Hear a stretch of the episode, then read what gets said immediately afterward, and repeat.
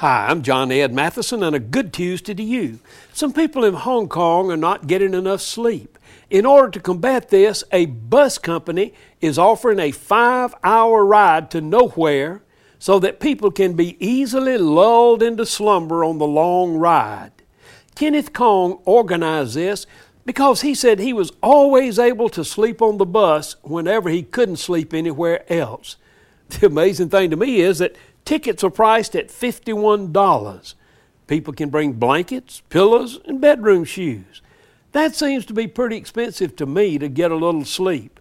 Maybe I could just sell some of my sermons to people to listen to, and that would make them go right to sleep. I hope you sleep well, and if you don't, I hope you'll figure out why.